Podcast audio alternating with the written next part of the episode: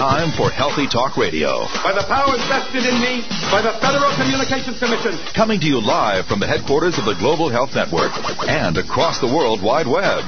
Computers can do that? It's America's longest running radio program dedicated to your health and wellness. What's taking place here is an alternative approach. Now, the woman who's changing the face of healthcare each and every day. That's the fact, yeah! Here's Deborah Ray. Good day. Welcome to Healthy Talk Radio. I'm Deborah Ray. Well, Kellogg's announcing a major shift in marketing on the basis of meeting nutrition standards for all products that it markets to children. Of course, many of the large food manufacturers in this country are adopting these standards. They don't want to be sued. Well, it's an amazing revelation. Our health care bill, and I know there's many of you out there who say it's a disease care bill in this country, has risen to $2 trillion, the highest point ever. Well, now some experts say that half of it may be unnecessary. We're going to be talking about some of those unused tests and treatment and some of the questions you should ask when a test or treatment is suggested to you. We're talking about overused medical tests and treatment. We invite you to join us at 800 307 3002 right here on Healthy Talk Radio. Now, the news and views about the news you won't hear anywhere else. The Healthy Talk Radio News Digest. Well, this is a pause for concern. Stanford University has been taking a look at the um, recognized phenomenon of many frog deformities in this country. Uh, as has the uh, University of Colorado uh, in in terms of their research scientists. They now, thanks to a new study, indicate that fertilizer runoff could be the reason behind a dramatic increase in, fo- in frog deformities in North American lakes, which of course begs the question, what about people who swim in those lakes? What about um, people who drink water that is perhaps pumped from those lakes. That frogs with either extra or malformed legs has been a, a, focus of attention since 1995 when a number of school children in Minnesota began studying wetlands and found a high number of frogs with either missing or extra legs. It it seems to smack of what we found in West Virginia, which prompted a U.S. Geological Survey when a little high school girl in West Virginia, after reading that there were drug residues in lakes in Switzerland, wanted to test the Ohio River. Um, Dr. Peter Johnson of Stanford University has shown that there is a flatworm parasite that's one of the major causes of frog malformations, but they now believe that fertilizer pollution boosts the nums, numbers of parasites in legs, uh, lakes and ponds, which uh, currently, um, accordingly, um, sets the stage for more frog malformations. And of course, it begs the question when we purify our water systems, do we take into account that um, non organic farms um, have runoff that contain large amounts of phosphorus and nitrogen, and that can accept that can upset the delicate balance of nutrients in our water supply system, affect the water uh, uh, life that lives there. Of course, you have to ask the question, what about for you and me? Well, despite the recent hype all about deep vein thrombosis, economy class syndrome. A new study indicates that only one in 5,000 people are at risk for those venous clots when they are, are sitting uh, in long hours of immobility during flight or car or bus ride or train ride. Uh, a new uh, study out thanks to European researchers calculated the risk and found that for most people that so-called economy class syndrome risk is actually very small but also given the fact that um, immobility is all too excuse me, common these days, and inflammation is all too rampant these days, perhaps we should pay more attention because in just the last few years, we've gone from an incidence of 400,000 reported strokes to 700,000 reported strokes. But just keep in mind that that risk of deep vein thrombosis, economy class syndrome, increases with more flights taken during a shorter period of time, and the risk is particularly high for women under the age of 30 taking birth control pills. Wow, that's eye opening indeed.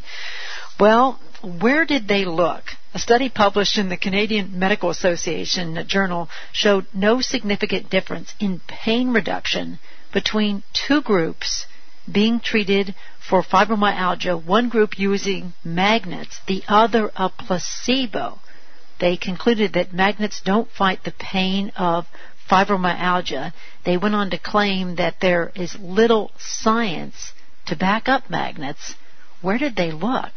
There have been whole books with just page after page of scientifically published literature indicating that magnets can make a difference in pain as well as healing. So, they went on to conclude that magnets cannot be recommended, but it begs the question look at the golfers. They all wear those magnetic bracelets. Would they wear them if it doesn't work? Well, perhaps the placebo response is uh, profound. Of course, the, the question is, you know, why don't you use w- whatever works? Well, it's a sobering admission. A, a state of Washington hospital now admitting that it violated the law when it performed a hysterectomy on a mentally underdeveloped child solely to make it easier for her parents to care for her. Remember the ethical dilemma that swarmed around this decision by the parents in the hospital to comply uh, with her uh, her parents' decision. The child was six at the time of the hysterectomy. The doctors also removed her breast tissue, began to treat her with growth st- uh, stunting hormones to keep her more small and more easy uh, to to care for. but um, in state of Washington, uh, sterilizations on children are only allowed by court order, making the decision of the hospital to comply with the parents' wishes illegal. This child suffers from permanent brain damage. It makes her impossible. It makes impossible for her to walk, speak, swallow, even hold up her head while laying down. But then, I mean, we take a look at people in vegetative states who all of a sudden wake up, people who are artistic, who become normal, people who have suffered strokes and been paralyzed for 60 years, who use innovative therapies out there, who all of a sudden become normal, and why none of us can put ourselves in that child's parents' shoes. Uh, sometimes you wonder if, if the doctors know better, with the Washington hospital now admitting that it violated the law when it performed not only a hysterectomy on this child at the age of six, but removed breast tissue and began to treat her with growth stunting hormones. Well, is it the water? Is it the hormones? I suspect these researchers want more money for more study uh, McMaster University in Canada have shown that women are more attracted to men with deeper voices. They judge them to be older, healthier, and more masculine than their higher pitched rivals, which means that deeper voiced men have more kids, which of course begs, begs the genetic question, do we breed because of this, um, you know, natural selection? Men with deeper voices um, and really breed that into uh, to the uh, the population on the whole because of just natural selection. Of course, we are undergoing uh, just massive changes because of the use of medications in chronic conditions where we would not have in the past what we now have and that is uh, we fly in the face of natural selection when it comes to, for example, acute asthma, um, other acute cases of illness, because these would have been bred out of the population when we tend to continue to treat these conditions uh, using medications um, and make them part of, of the community of a whole. It, it's, it sounds a little bit strange, but if you take a look at what has now become commonplace in medicine, far different than it was uh, even a few decades ago. Well, it's a study out of Montefiore Medical Center in New York. They say using a hospitalist, if you go to a hospital and are assigned a doctor, you will receive uh, better care and a shorter length of stay in the hospital. But uh, I've personally been a party to two hospitalizations involving hospitalists, and I found they really didn't know the whole patient history, and that's a real downside. Speaking of downsides, we'll return to talk about overused medical tests and treatments how does it affect you? How do you make an informed decision when something's recommended for you? Inviting you to join us right here on Healthy Talk Radio. I'm Deborah Ray.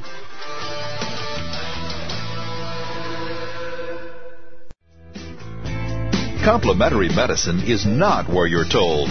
You look marvelous. Find out what it's really all about. Healthy Talk Radio with Deborah Ray overused medical test and treatment. We invite you to join us as always. We're just a phone call away at 1-800-307-3002 with the annual bill. Some call it disease care, no matter what you call it. Medical care, health care, disease care in this country now reaching an all-time high of $2 trillion. Philip Howard who leads the bipartisan effort Common Good, has um, directed to our attention University of Pennsylvania studies indicating that 93% of what doctors do order, suggest, recommend, write out prescriptions is all based upon defensive medicine. In other words, it may not be backed up by science, it may not be what's best for you, but given the scenario that those medical records may be reviewed by an attorney or by a peer review uh, panel of that doctor's peers, what we find is that some experts say as much as one half of what comprises that two trillion dollar disease care bill in this country is unnecessary. Expensive treatments, unnecessary care. well, we know the downsides of some of the care that we consider, and if half of it is unnecessary, it begs the question, given the fact that one of the top five killers in this country is directly related to medical care, medical errors, hospital acquired infections, uh, bed sores, uh, medication errors, side effects of properly prescribed prescription drugs. How many lives could be saved? How many lives could be bettered if we identified just exactly which test and procedures comprise the one trillion dollars of medical care that is totally unnecessary. I remember many years ago, in fact, it was um, back in the 80s, soon after we started this show, which, uh, gosh, Monday, October the 1st, we'll start our 26th year on the air. The RAND Corporation, very interesting group out of California, very objective science based group, a la the Cochrane uh, collaboration out of England, which has um, uh, satellites around the world, to take a look at certain medical procedures. And one of the most eye-opening RAND Corporation's analysis was on a procedure that was done more times than we would like to admit. Endoscopy. Got a little stomach pain, got some reflux, suspect an ulcer. No matter what the reason for endoscopy, it was done over and over and over again in conventional medicine, which led the Rand Corporation at one point in the 1980s to, to proclaim it was the most often un, most often done unnecessary procedure in medicine, endoscopy, that it often did not deliver a diagnosis. When it did, the diagnosis was often false because the endoscopy procedure itself could irritate the lining of the stomach, resulting in a diagnosis of gastritis that was strictly because of the procedure. And in many cases, did not live up to the gold standard when it comes to asking your physician when a medical test or treatment is recommended for you, Doctor, I want to know how this will change the outcome or the treatment or the diagnosis of my condition. And if you get a little hemming and hawing, you may want to question why this test, why this treatment is being recommended for you. So let's review some of the most commonly acknowledged by all overused test and treatment in this country. Because I think it will perhaps uh, stimulate some thought process on your end when a, a physician either recommends one of these tests or treatment for you, someone that you know, maybe a family member, to ask some tough questions. Just think of it. Where would we be if we were able to cut the disease care bill in this country in half? We would have less deaths. We would have better quality of life for many. We would save a lot of money we would not be facing the crisis that we are in Medicare and Medicaid. And just perhaps we would have a lot more focus on true preventive, not early detection, true preventive care that might help that next generation, which is now being told, you're not going to live as long as the previous generation. First time ever for that, that we might be able to turn the tide on that. Number one, when it comes to overused test and treatment, back surgery. Just think of it. We do some 183,000 spinal fusions, back surgery, each and every year in this country.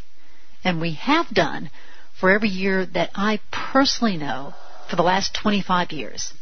And it is possible that it's, it's actually more than 25 years. That's my own conservative estimate based upon my own personal experience. 185,000 spinal fusions each and every year in this country. And conventional medicine acknowledges that in 90% of the cases, back pain goes away on its own within six weeks.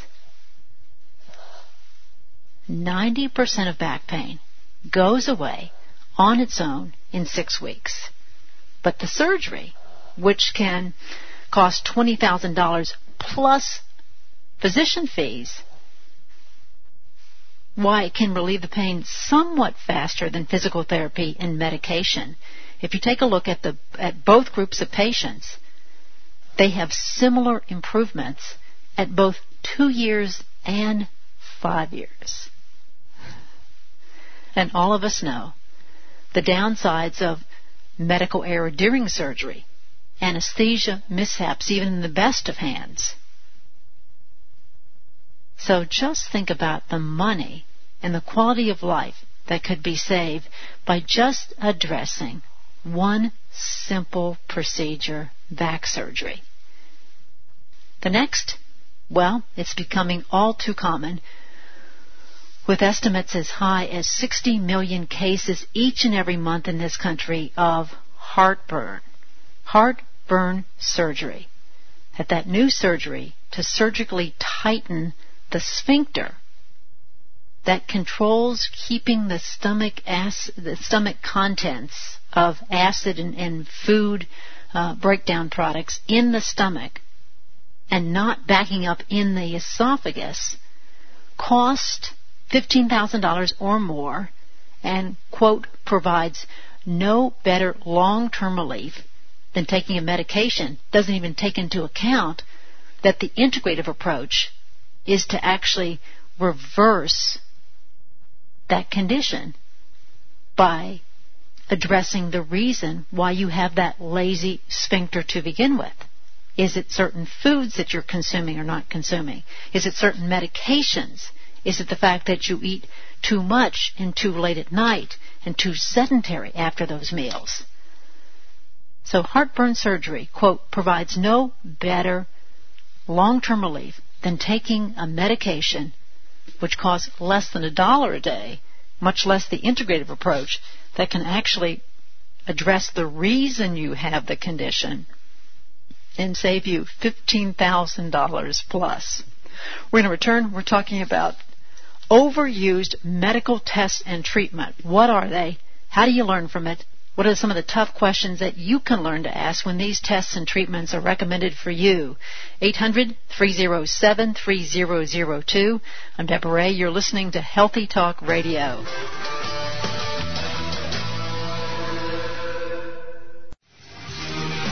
The information on Healthy Talk Radio may be eye opening, controversial, and disturbing to some closed minded members of the medical community, but it is all well documented and presented by credentialed guests as well as our knowledgeable host.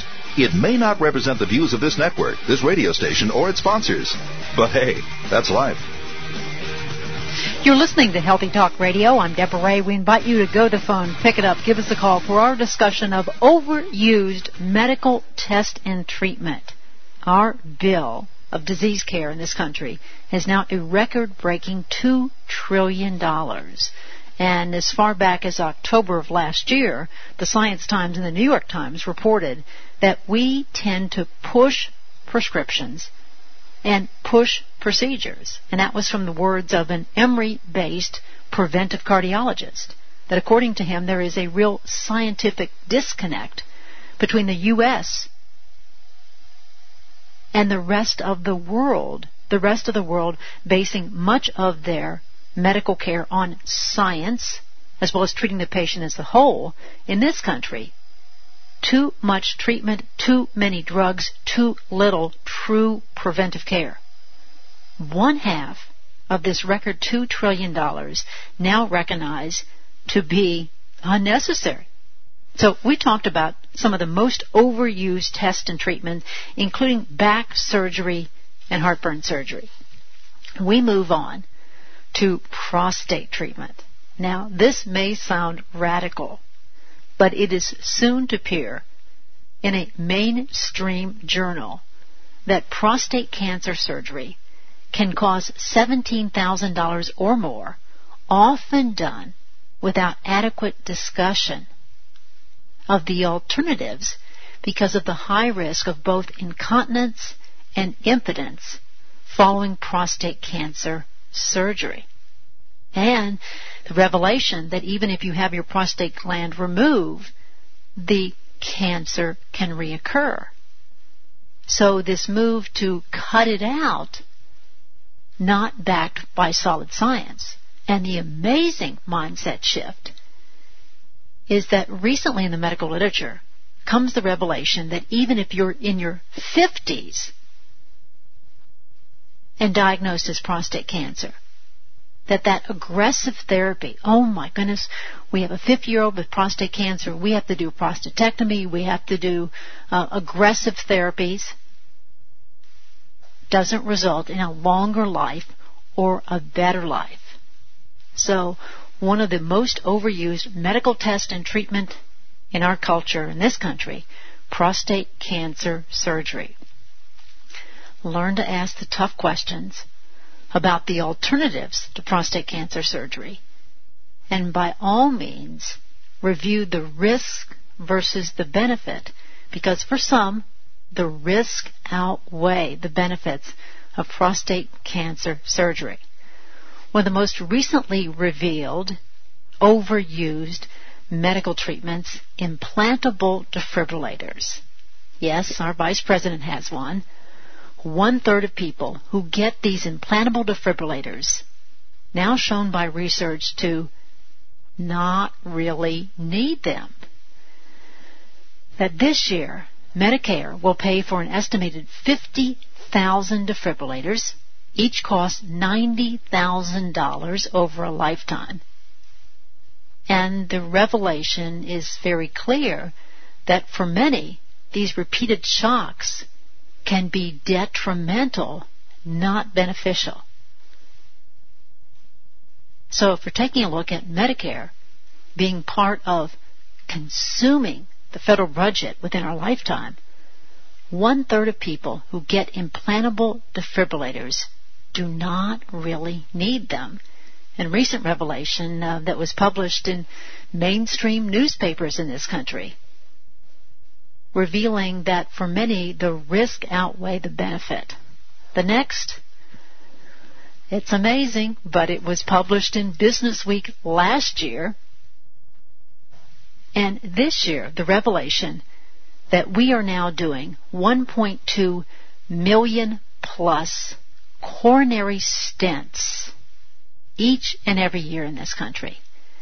Billions are spent each year to insert tiny mesh tubes to prop open coronary arteries. In other words, the catheterization procedures, the balloon angioplasties, and the accompanying stents. The revelation, though, is that the procedure plus heart drugs turns out to not work any better to prevent future heart attacks than heart drugs alone for people with stable heart disease. So, the intriguing article published in Business Week last year, quoting a number of mainstream heart doctors at big name institutions, universities around the country, that perhaps many, if most, of these procedures unnecessary put the patient at future risk because you have a stent that may trigger a, a stroke. We now know with some of the drug coated stents that they trigger um, late term, in other words, six months after the procedure and thereafter, an increased risk of clots. So just imagine billions being spent each and every year to insert tiny mesh tubes, balloon angioplasty, to prop open coronary arteries, along with the accompanying coronary stents, better than 1.2 million a year. But quote, according to the conventional medical literature, coronary stents do not work any better to prevent future heart attacks than heart drugs alone for patients with stable coronary heart disease.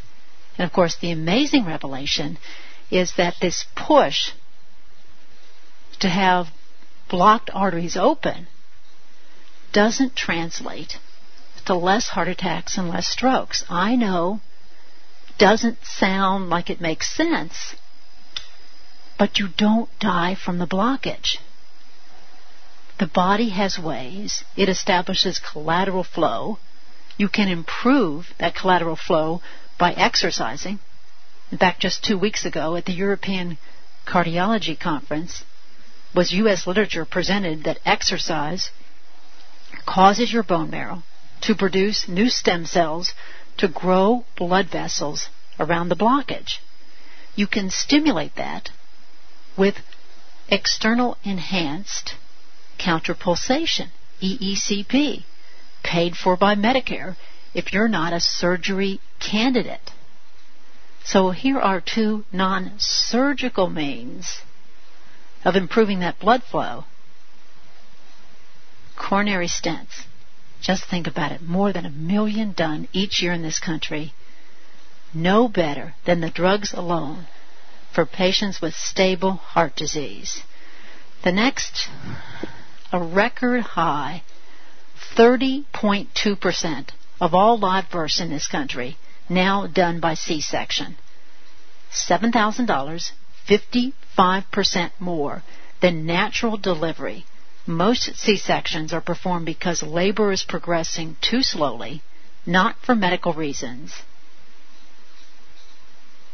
And of course, we now know that neither mother nor child fares better because of C-section. In fact, they are now the most common surgical procedure done in this country. And less invasive approaches might be enough to speed up labor. And of course, it all speaks to the medicalization of childbirth in this country, which any number of very courageous medical voices now educate us all about how we medicalize childbirth. And mothers don't fare better and certainly their their children do not as well.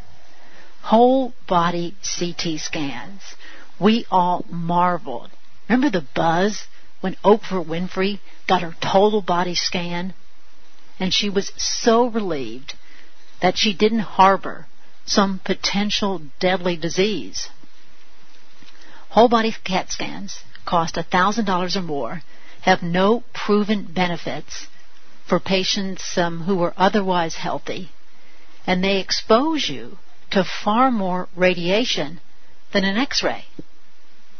We store radiation, that cumulative doses of all the dental x-rays you've had and chest x-rays and spinal x-rays and the last time you thought you broke your leg, that x-ray and CT scans that have many times the dose of radiation as a single x-ray are cumulative. It can affect your DNA. If you are genetically susceptible, it can set the stage for other problems. Case in point, read the research of Dr. John Gofman, University of California, San Francisco. I mean, here's a guy who has the patent on uranium and plutonium. His curriculum vitae, just amazing. He points out in a recently published 600 plus page book that we can link many cases of heart disease and cancer to medical radiation whole body scans. The new high-tech angiography, using a CT scan to non-invasively check coronary arteries for the narrowing, for the blockage, costs on average $450, but that standard cardiac catheterization is sometimes still needed to confirm blockages that require aggressive testing. So, just like with virtual colonoscopy, many patients opting for virtual colonoscopy because it, uh, it appears to be as good as standard colonoscopy at spotting smaller suspicious polyps, colon polyps. But you have to ask questions about long-term outcome. If you uh, opt for the high-tech angiography, but you suspect a blockage and you still have to undergo the other procedure, now you're subjected to double the amount of radiation from these uh, angiographic uh, procedures. Of course, you have to ask the risk involved as well. And both with high-tech angiography and virtual colonoscopy, it does lessen the risk to a certain extent.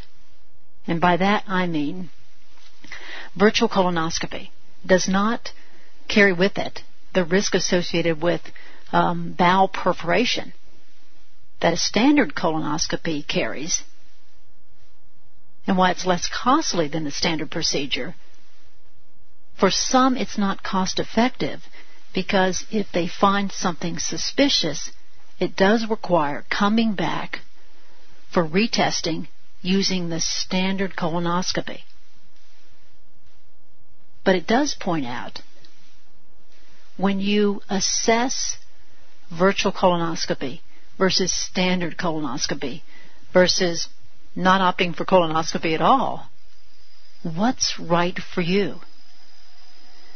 And why so many of the pronouncements of medicine are one size fits all the eye opening fact is that for most, if not all of us, it is very much a you have to assess the risk, assess the benefits, talk with trusted healthcare practitioners, make a decision on the basis of what's best for you. Does the suggested medical test or treatment do the benefits outweigh the risk? If that's the case, then that's probably the best course of action for you. Of course, um, you know, using the CT scans to non-invasively check coronary arteries. Why the downside is if um, you have blockages that require aggressive treatment, you might need the regular, the standard cardiac catheterization. There are alternatives. There are many books and many experts out there who point out the downsides. It's not 100% accurate in terms of cardiac catheterization. You're signing a release for an emergency bypass surgery should something go wrong during the procedure. There are certainly non-invasive ways, counterpulsation, chelation therapy, the Ornish um, exercise and diet approach, the Pritikin exercise and diet approach, the Cooper exercise and diet approach, uh, aged garlic, vitamin K2, that can regress blockage without the standard structural approach to heart disease. So even though the experts um, say that high-tech angiography and virtual colonoscopy is overused, again keep in mind no one right way. You have to assess the benefits versus the risk of all the treatment options available to you and make an informed decision about what's best for you. We'll come back to complete our list of overused medical tests and treatments with the amazing revelation that perhaps as much as 50% of our nation's $2 trillion annual health care bill totally unnecessary. 1-800-307-3002 right here on Healthy Talk Radio. You're listening to Healthy Talk Radio, worldwide, whenever and wherever you need us at healthytalkradio.com. Now, more with America's favorite healthcare consumer, Deborah Ray. Our topic today, overused medical test and treatment. Why do the experts now say that nearly one half of that staggering highest point in history annual disease care bill of $2 trillion unnecessary? Too much treatment, too many drugs, too little true preventive care. We've been talking about back surgery, heart pain surgery, prostate treatments, implantable defibrillators, coronary stents, C-sections, whole body scans, high-tech angiography, virtual colonoscopy. We conclude the list of most overused medical tests and treatment with prescription drugs that the pharmaceutical industry now spends an estimated $29.9 billion a year promoting new brand name prescription drugs. But yet the science is clear to us that newer isn't necessarily better. And with the current standard, the manufacturer to secure FDA approval only need prove that the drug works better than a sugar pill not necessarily efficacious. In fact, um, in the most recent year tabulated, 2005, 75% of the drugs approved by the Food and Drug Administration were Me Too versions of existing remedies.